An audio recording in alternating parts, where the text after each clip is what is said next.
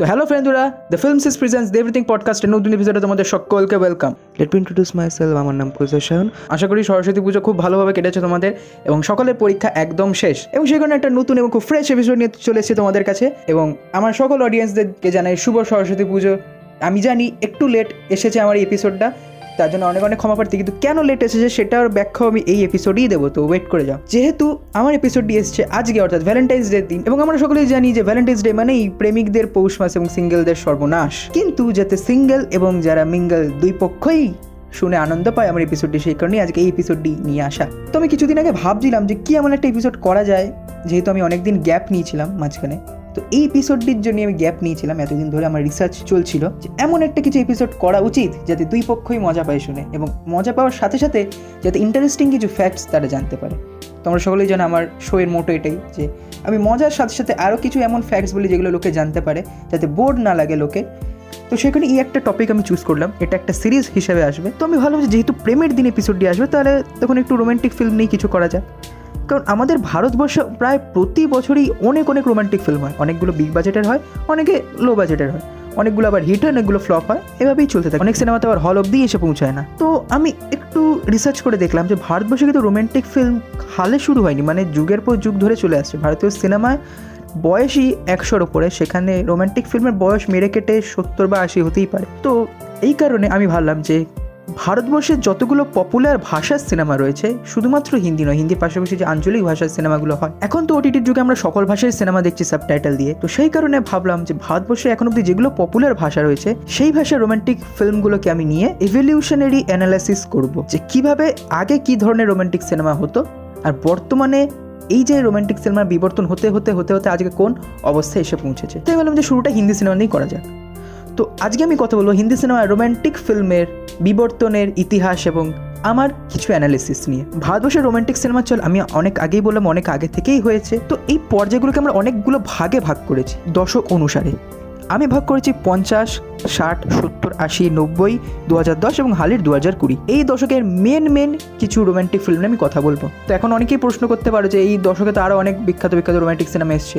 হ্যাঁ বাট যেগুলো পপুলার এবং খুব প্রচারের আলোয় এসেছিল, সেই সব সিনেমা নিয়ে কিন্তু আমি এখানে কথা বলব। তো সবার আগে আমি শুরু করব পঞ্চাশের দশক দিয়ে। পঞ্চাশের দশককে যদি আমি ডিফাইন করি, তাহলে বলতে পারি এই পঞ্চাশের দশক ছিল রাজ কাপুরের দশক। এবং বলা যেতে পারে রাজ কাপুরের অনেক অনেক বিখ্যাত সিনেমা কিন্তু এই বছর এসেছিল হ্যাঁ এখন অনেকেই বলতে পারে যে তার আগেও তো অনেক সিনেমা এসেছে হ্যাঁ আমি জানি বারসাত যেটা, যে সিনেমাটার থেকে রাজ কাপুরের আরকে স্টুডিও লোগো ইন্সপায়ার্ড হয়ে তৈরি হয়েছিল, সেই বারসাত এসেছিল নাইনটিন ফোর্টি নাইনে কিন্তু আমি ফিফটি দশক থেকে শুরু করলাম, তার কারণ আছে। পঞ্চাশের দশকে আওয়ার এবং স্ট্রেচার সুবিসের মতো সিনেমা উপহার দিয়েছিলেন রাজ কাপুর এবং তাকে আমরা সবাই জানি যে তাকে গ্রেটেস্ট শোম্যান অফ ইন্ডিয়া বলা হয় এবং তার সাথে একদিন কাজ করা মানে একশো বছরের অভিজ্ঞতা অর্জন করা। এটা আমি বলছি না, তার সাথে যেসব মানুষরা কাজ করেছেন তারাই বলেছেন। অর্থাৎ কতটা মহান ছিলেন তিনি এবং আমাদের দুর্ভাগ্য যে আমাদের সময় তিনি ছিলেন না।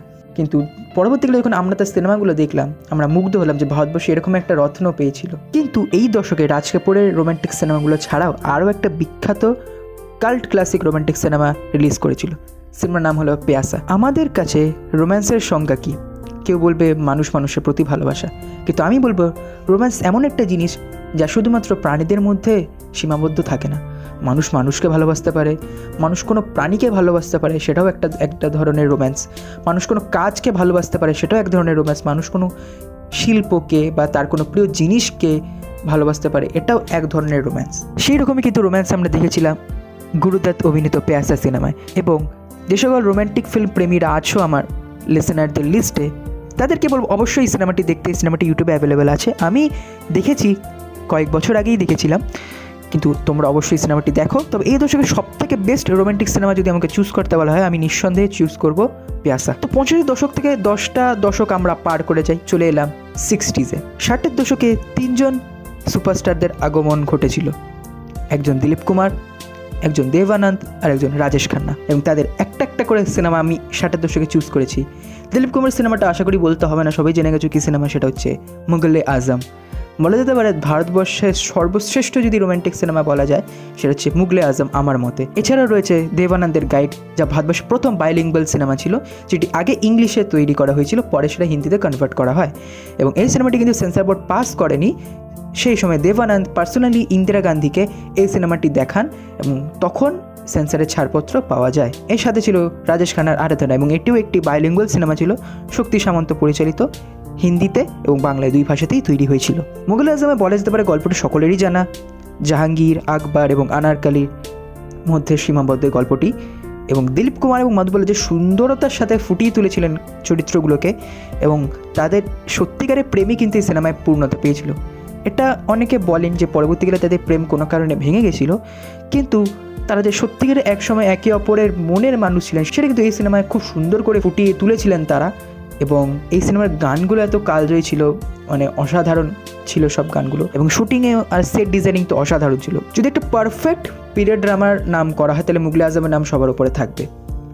এছাড়াও যারা গাইড আর আরাধনা দেখেনি তাদেরকে বলব অবশ্যই দেখে নিতে Guide one of the finest film of India এবং ভারতবর্ষের সর্বশ্রেষ্ঠ সিনেমার লিস্ট করা হলে কিন্তু গাইড তার মধ্যে থাকবে। তো এবার আমরা ষাটের দশক থেকে চলে এলাম, আস্তে আস্তে আস্তে করে সত্তরের দশকে। সত্তরের দশক মানে একজনেরই দশক, তিনি হচ্ছেন one and only Amitabh Bachchan তার অ্যাকশন ফিল্মের সেই শুরু হয়েছিল সত্তরের দশক এবং সত্তরের দশকে শোলের মতো একটা কালজয়ী সিনেমা আমরা পেয়েছিলাম, দিবারের মতো একটা সিনেমা আমরা পেয়েছিলাম।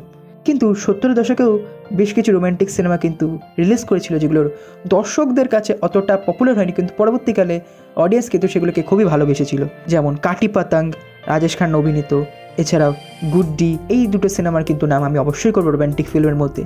যে এতগুলো অ্যাকশন ফিল্ম সে বছর রিলিজ করেছিল, তার মধ্যেও যে একটা রোম্যান্টিক সিনেমা রিলিজ হচ্ছে এবং দর্শকের প্রশংসা পাচ্ছে, সেটা কিন্তু আমার খুব মানে ভালো লেগেছিল।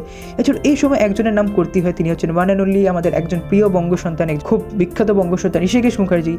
তিনি যে ধরনের সিনেমা বানিয়ে গেছেন সেই সময় একটু ফ্যামিলি ড্রামা টাইপের রোম্যান্টিক কমেডি যেমন গোলমালের নাম করতেই হয়। সত্যি মানে সত্তরের দশকে যে ফিল্ম আমরা দেখতাম, যে একটা মাসালা টাইপের সিনেমা আমরা দেখতাম, সেখান থেকে সরে সেরকম কিছু মিষ্টি সিনেমা বানাতেন, মিষ্টি সম্পর্কে সিনেমা তিনি বানাতেন এবং সেগুলো দেখে ভালো লাগতো এবং সেই কারণে তাকে খুব অ্যাপ্রিসিয়েট করতে হয় এর জন্য। তো সত্তর দশক থেকে এবার চলে আসি আমরা আশির দশকে। এই আশির দশক হলো সেই দশক যেখান থেকে কিন্তু রোম্যান্টিক ফিল্ম বেশি তৈরি হওয়া শুরু করে। আশির দশক, নব্বই দশকে কিন্তু প্রচুর পরিমাণে রোম্যান্টিক সিনেমা হয় এবং আশির দশকে বলতে পারি বলিউডে একজনেরই রাজ চলেছিল। তিনি হলেন আমার খুব প্রিয় একজন অভিনেতা, কামাল হাসান। তার ডেবিউ হয় হিন্দিতে আশির দশকে এবং পরপর অনেকগুলো রোম্যান্টিক সিনেমা তিনি আমাদের উপহার দেন। তিনি শুরু করেন এক দুজেকে লিয়ে তারপর সনম তেরি কসম, সদমা, সাগর, এই চারটে সিনেমাতে কামাল হাসান চুটিয়ে অভিনয় করেন এবং ফাটিয়ে দেন পুরো। এছাড়াও এই বছর দুটো কাল্ট রোমান্টিক সিনেমা রিলিজ করেছিল, যেগুলো এর ওপরেও ছিল। সেটা হচ্ছে ম্যানে পেয়ার কিয়া এবং কেয়ামাত সে কেয়ামাত তাক আমাদেরকে বলতে হবে না, এই দুটোর কেরেস কী ছিল এবং আশির দশকের যদি সর্বশ্রেষ্ঠ রোমান্টিক সিনেমা হয়, তাহলে এই দুটোর নাম কিন্তু সবার ওপরে থাকবে।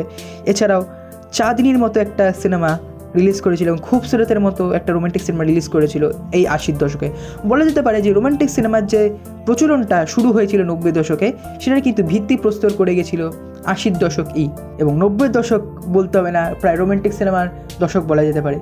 একের পর এক এত এত বিখ্যাত রোমান্টিক সিনেমা রিলিজ করেছে, আমার নিজেরই মানে অবস্থা খারাপ হয়ে গেছিল রোমান্টিক ফিল্ম চুজ করতে গিয়ে যে কোনটাকে ছেড়ে আমি কোনটা নেব। তাও যেগুলো বেস্ট ছিল সেই সময় সেগুলোকেই আমি রেখেছি এখানে।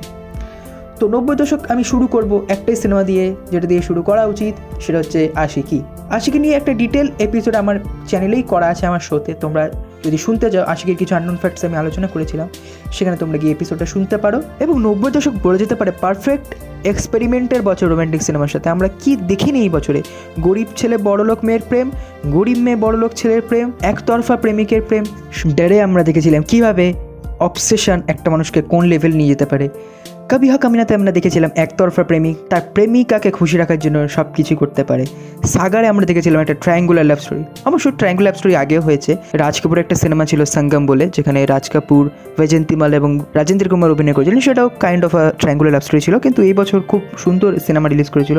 এছাড়া nineteen forty two love story Saudagar Dil ক্যাকে একুসুর আছেই। কিন্তু আমাকে যদি চুজ করতে বলা হয়, নব্বই দশকের সব থেকে বেস্ট রোমান্টিক সিনেমা কোনটা? আমি চুজ করব একটাই সিনেমা সেটা হচ্ছে দিলসে। এটা নিয়ে আমি বিস্তারিতভাবে একটা এপিসোড বানাবো, কারণ দিলসেকে নিয়ে যদি আমি কথা বলতে শুরু করি, এবং দিলসের যে প্রেমের লেয়ারগুলো বা লাভ স্টোরির যে লেয়ারগুলো তারা দেখিয়েছে সেগুলো নিয়ে যদি আমি কথা বলতে শুরু করি, কিন্তু আমার মনে হয় না এপিসোডটা কত লম্বা হয়ে যাবে। কি নেই এখানে? মানে তোমরা যদি দেখো দিলসে, তাহলে বুঝতে পারে কতটা কোন লেভেলের ডিপ ছিল এই সিনেমাটা আমাদের দুর্ভাগ্য যে সিনেমাটা সেই সময় বক্স অফিসে অতটা চলেনি, কিন্তু কতটা ডিপ মিনিং যুক্ত সিনেমা ছিল এটি। প্রতিটা গানগুলো কীভাবে ক্যারেক্টারকে জাস্টিফাই করে? যেমন আমি উদাহরণ দিচ্ছি, এ আজনাবি গানটি। সেটি বোঝা যে শাহরুখ খানের মনের অবস্থা। আজনাবি অর্থাৎ মনীষা কৈলাকে সে চায়, সে ভালোবেসে ফেলেছে প্রথম দেখায়। কিন্তু সেই থেকে কোনো রেসপন্স আসছে না। তাই সে গান করছে, এ আজনাবি, তু ভি কবি আওয়াজ দেখাইছে ওদিকে জিয়া জেলে প্রীতি যে শাহরুখ খানকে ভালোবাসে, সে একটা দক্ষিণী মেয়ে এবং তার যে ডিজায়ার তার যে ফ্যান্টাসি শাহরুখ খানের সাথে, প্রেমের যে ফ্যান্টাসি সেটা কিন্তু ফুটে উঠেছে জিয়া জেলে যা জেলে গানটায়। অর্থাৎ গানে প্রতিটা পরতে কিন্তু সিম্বলিজম ইউজ করা হয়েছে। এছাড়া সতরঙ্গিরে গানে যে সাতটা রকমের প্রেম দেখানো হয়েছে, সেটা কিন্তু অসাধারণ গুলজারকে হ্যাটস অফ এ আর রহমানকে হ্যাটস অফ মণিরত্নমকে হ্যাটস এবং দিলসের প্রতিটা কাস্ট অ্যান্ড ক্রিউকে হ্যাটস অফ জানাই আমি। তারা যে এই সিনেমার সাথে যুক্ত ছিলেন, অসাধারণ। এবং বলা যেতে পারে যে নব্বইয়ের দশকে আমরা যে টিপিক্যাল রোমান্টিক সিনেমা যেগুলোকে বলি যে বাড়িতে মানে না, বাড়িতে পালিয়ে যায় এই ট্রেন্ডটা কিন্তু আশির দশকের শেষে এবং নব্বই দশকে কিন্তু বেশ ভালো চলেছিল। এর আগেও চলেছিল বাট অতটা কিন্তু আমরা দেখতে পাইনি। মানে নব্বই দশকে কিন্তু এই ব্যাপারটা বেশি প্রচলন হয়েছিল এবং আস্তে আস্তে এটা ক্লিশে হয়ে যায়। তবে দু হাজার সাল আমি যদি প্রবেশ করি, তাহলে দেখব আস্তে আস্তে এই যে রোমান্টিক ফিল্মের যে জনরা বা যে দৌড়টা, সেটা কিন্তু আস্তে আস্তে কোথাও না কোথাও গিয়ে কমে যাচ্ছে। আমি যদি বলি যে এমন একটা সিনেমা যেটা যুগকে রিপ্রেজেন্ট করে, যেমন আমি এতগুলো সিনেমার নাম বললাম, এগুলো সেই যুগকে রিপ্রেজেন্ট করে। কিন্তু যখন আমরা দু হাজার সাল থেকে এগোচ্ছি দু হাজার দশ দু হাজার কুড়ির দিকে, সেই যুগকে রিপ্রেজেন্ট করা সিনেমার কিন্তু মানে রোমান্টিক সিনেমার কিন্তু আস্তে আস্তে আস্তে আস্তে কমে যাচ্ছে। দু হাজার সালে বেশ কিছু ভালো ভালো রোমান্টিক সিনেমা রিলিজ করেছিল, যেমন কবি খুশি কবি গম, কল হো না হো, কবি আলবিদানা কেনা, পেহেলি, সাথিয়া রেহনায় তেরে দিল এরকমই। কিন্তু যুগ যুগকে রিপ্রেজেন্ট করার মতো সিনেমা কিন্তু আমরা সেরকম পাইনি। হ্যাঁ বেশ কয়েকটা সিনেমা আছে যেগুলো দিয়ে বলা যায়, যেমন পাহেলি, সাথিয়া, কবি খুশি, কবি গাম, দেবদাস, এগুলো দিয়ে বলা যায় কিন্তু সেভাবে যুগ নির্ধারণকারী কিন্তু কোনো সিনেমা আমরা এখনও পাইনি। অবশেষে আমরা যখন দু হাজারের দশের দশকে আমরা প্রবেশ করছি, তাহলে সেক্ষেত্রে তো সবাই জানি কি অবস্থা। সেভাবে যুগ নির্মাণকারী কিন্তু কোনো রোম্যান্টিক সিনেমা রিলিজ করেনি। তবে একটা সিনেমাকে আমি বলতে পারি যে এই সিনেমাটি এই যুগের সর্বশ্রেষ্ঠ রোম্যান্টিক সিনেমা এই দশকের সর্বশ্রেষ্ঠ রোমান্টিক সিনেমা সেটা হচ্ছে দম লাগাকে হাইসা। এইরকম প্রটেস্ট সিনেমা আগে কেন হয়নি আমি সিনেমাটি দেখার পর ভেবেছিলাম, যেখানে বডি শেভিংকে একটা ইস্যু করে তুলে ধরা হয়েছে। হ্যাঁ এটা অনেকেই হয় যে যারা রোগা বর তারা মোটা বউ পছন্দ করে না, যারা মোটা বর তারা রোগা বউ পছন্দ করে না। সাদা, কালো নিয়ে গায়ের রং নিয়ে মতভেদে ফর্সা বর, ফর্সা বউ চায়, কালোকে কেউ বিয়ে করতে চায় না। এই ব্যাপারটাই যে রেসিজম বাই বডি শেমিং এই ব্যাপারটা কিন্তু খুব সুন্দর করে ফুটিয়ে তোলা হয়েছিল সিনেমায় এবং এত সুন্দর গান, এবং স্পেশালি তু, মেরি হ্যাঁ প্রেম কি ভাষা গানটা আমার বিশালই ফেভারিট যেটা শানুজি গিয়েছেন। এবং একটা পুরো নাইনটিজের ফিলওয়ালা সিনেমা ছিল এটি। যদিও এর ব্যাকড্রপ ছিল নাইনটিজেই কিন্তু খুব সুন্দর করে সিনেমাটি দেখানো হয়েছিল এবং বলতে পারি আয়ুষ্মান খুরানার টপ ফিল্মের মধ্যে কিন্তু এটাকে আমি রাখব। কারণ এটা দেখার পর আমি দারুণ ভালো লেগেছিল। এবং বলা যায় যে যুগকে রিপ্রেজেন্ট করা সিনেমা এটি রোমান্টিক সিনেমা যেটা দু দশ থেকে দু হাজার কুড়ি এই যুগকে রিপ্রেজেন্ট করছে। তো ওভারঅল আমি এতগুলো সিনেমার নাম বললাম, তাহলে কনক্লুশন কি দাঁড়াল? কনক্লুশন দাঁড়াল এটাই যে ভারতবর্ষে রোমান্টিক সিনেমা বানাতে শুরু করলে বর্তমানে কিন্তু সেইভাবে রোমান্টিক সিনেমা আমরা পাচ্ছি না। আগেকার দিনে রোমান্টিক সিনেমার অরিজিনাল স্টোরি দিয়ে রিপ্রেজেন্ট করা হতো চল্লিশের দশক, পঞ্চাশের দশক এবং ষাটের দশক থেকে আস্তে আস্তে কিছুটা ক্লিশের দিকে চলে যেতে থাকে। বলিউডে কপি প্রচলন শুরু করা হয় যে বিদেশি সিনেমা থেকে কিছু না বলেই টুকে ঝেপে দাও, কেউ জানতে পারবে না। তখন অবশ্য এত ইন্টারনেট ছিল না, কার জানার সুযোগও ছিল না। এবং সত্তর দশকে সেটা বহুলভাবে প্রচলিত হতে থাকে। অমিতাভ বচ্চনের আমি শোলের কথা বললাম। অনেকগুলো সিনেমা থেকে ইন্সপায়ার্ড বা রিমেক বলা যেতে পারে। শোলের গানগুলো ম্যাক্সিমাম টাইমে রিমেক তো এই রিমেকের চল আস্তে আস্তে আস্তে আস্তে কিন্তু কোথাও না কোথাও রোম্যান্টিক সিনেমাকে এফেক্ট করেছিল। কিন্তু আশির দশকে আবার রোম্যান্টিক সিনেমা জেগে উঠেছিল। কামাল হাসানের নাম আমি বললাম, আমির খানের নাম বললাম, সলমান খানের নাম বললাম এবং এই সিনেমাগুলো কিন্তু কোথাও না কোথাও আরও একবার রোমান্টিক সিনেমার যে যুগটাকে সেটাকে কিন্তু আবার উজ্জীবিত করেছিল। নব্বই দশক তার জলজান্ত প্রমাণ। মানে প্রতিটা বছর চার পাঁচটা করে রোমান্টিক সিনেমা রিলিজ করেছে। মানে আমার সব থেকে বেশি টাফ লেগেছে এটা চুজ করতে যে নব্বই দশকে আমি কোন কোন সিনেমাগুলো রাখব রোমান্টিক সিনেমা একটাকে চুজ করার পর এটাকে রাখতে পারছি না, এইভাবে কিন্তু আমার মনে খুব কষ্ট হয়েছে। এবং বলা যেতে পারে নব্বই দশক হচ্ছে আদর্শ বছর এক্সপেরিমেন্ট করার সাথে। মানে একটা রোমান্টিক সিনেমার সাথে যত রকম এক্সপেরিমেন্ট করা যায়, সেগুলো কিন্তু আমরা দেখেছি। শুধু আক্ষেপ এটাই যে এই যে প্রচলনটা, এটাকে কিন্তু আমরা কন্টিনিউ করতে পারলাম না। মানে আমাদের দুর্ভাগ্য যে পরিচালকরা এটা কন্টিনিউ করতে পারলেন না বা আমরা দেখতে পারলাম না সেইভাবে। তো এখন প্রশ্ন আসতে পারে, এত রোমান্টিক সিনেমা কেন হতো? রোমান্স এমন একটা বিষয় যেটার সাথে মানুষ সব থেকে বেশি কানেক্ট করে নিজেকে। কারণ আমাদের সকলের জীবনে একটা প্রেমের ব্যাপার থাকে, কারও প্রেম পূর্ণতা পায়, কারোর পায় না, কারও প্রেমিক মরে যায়, কারও প্রেমিকা মরে যায়, কারও প্রেমিকা দূর চলে যায় তার থেকে, কারও প্রেমিক দূর চলে যায় তার থেকে। এই ব্যাপারগুলো কিন্তু পরিচালকরা সিনেমাতে দেখান। যখন আমরা সিনেমাটি দেখি আমাদের কিন্তু মনে হয় যে এটা আমাদেরই তো লাইফ স্টোরি আমি অনেককেই বলি যে কাবিহা কাবিনা যে সিনেমাটি সেটা আমার লাইফ স্টোরি কারণ সিনেমার ম্যাক্সিমাম পোর্শন আমার জীবনের সাথে মিলে। সেই কারণে এই রোম্যান্সের ব্যাপারটা কিন্তু অনেকের সাথেই মিলে। হ্যাঁ এবার অনেকেই অন্য ধরনের সিনেমা দেখতে পছন্দ করেন, কিন্তু সেগুলো অতটা নিজের সাথে তারা রিলেট করতে পারেন না। এই যে বাহুবলী হোক কেজিএফ হোক কিংবা টিপিক্যাল অ্যাকশন সিনেমা যেগুলো হয় হিরো ভিলেনকে মারলো ভিলেন একশো ফুট উঁচুতে গিয়ে উড়ে, দূরে ছিটকে পড়ে গেল। এগুলো কিন্তু বাস্তবে হয় না। মানে বাস্তব মানুষ এগুলোর সাথে নিজেকে রিলেট করতে পারে না। কিন্তু যখন রোম্যান্টিক সিনেমার কথা আসে, কেন মানুষ রোম্যান্স দেখতে এত ভালোবাসে? এখনও রোম্যান্টিক সিনেমা খারাপ হলেও বেশ ভালো রকমই ব্যবসা করে। এই এই কারণে মানুষ এখনও রোম্যান্টিক সিনেমা দেখতে ভালোবাসে। তো এই ছিল আমার অ্যানালিসিস জানিও তোমরা, তোমাদের কি মত? এবং এই দশকের যে বেস্ট সিনেমাগুলো বললাম তোমাদের এই সিনেমাগুলো বাদ দিয়ে সেই দশের কোন সিনেমাগুলোকে বেস্ট মনে হয়, তো অবশ্যই নিচে কমেন্ট করে জানাও। এবং যদি এপিসোডে ভালো লাগে, তাহলে অবশ্যই লাইক করে দিও কমেন্ট করে দিও, তোমাদের মতামত এবং তোমাদের ফেভারিট সিনেমাগুলো কি? এবং যেখানে এপিসোডে শুনছো ইউটিউব স্পটিফাই অ্যাঙ্কার হাবাপা সবখানেই ফলো করে দিও দি এভরিথিং পডকাস্ট এবং দ্য ফিল্মসিস চ্যানেলকে ইউটিউবে অবশ্যই সাবস্ক্রাইব করে দিও, পাশে বেল আইকনে ক্লিক করে দিও, যাতে এরকম নতুন নতুন এপিসোড সবার কাছে পৌঁছে যায়। এবং আজকে আমরা কথা বলব হিন্দি সিনেমা নিয়ে ভারতবর্ষে বাকি সিনেমা যেমন বাংলা, তামিল, তেলুগু, মালায়ালাম, এগুলো নিয়ে আস্তে আস্তে আমি কথা বলব। তো সেই জন্য অবশ্যই সাবস্ক্রাইব করে দিও এবং বেল আইকনটি ক্লিক করে দিও। যাতে নতুন কোনো এপিসোড এগুলো সবার গিয়ে তোমাদের কাছে পৌঁছে যায় এবং সবাইকে জানি হ্যাপি ভ্যালেন্টাইন্স ডে তোমরা মনের মানুষের সাথে অবশ্যই ভালো ভালো সময় কাটাও। খুব সুন্দর মুহূর্ত কাটা এবং এপিসোডটি শুনতে অবশ্যই ভুলো না। তো দেখা হচ্ছে পরে এপিসোডে নতুন কোনো টপিক নিয়ে। তোদের জন্য টাটা বাজা ভালো থেকো। বাই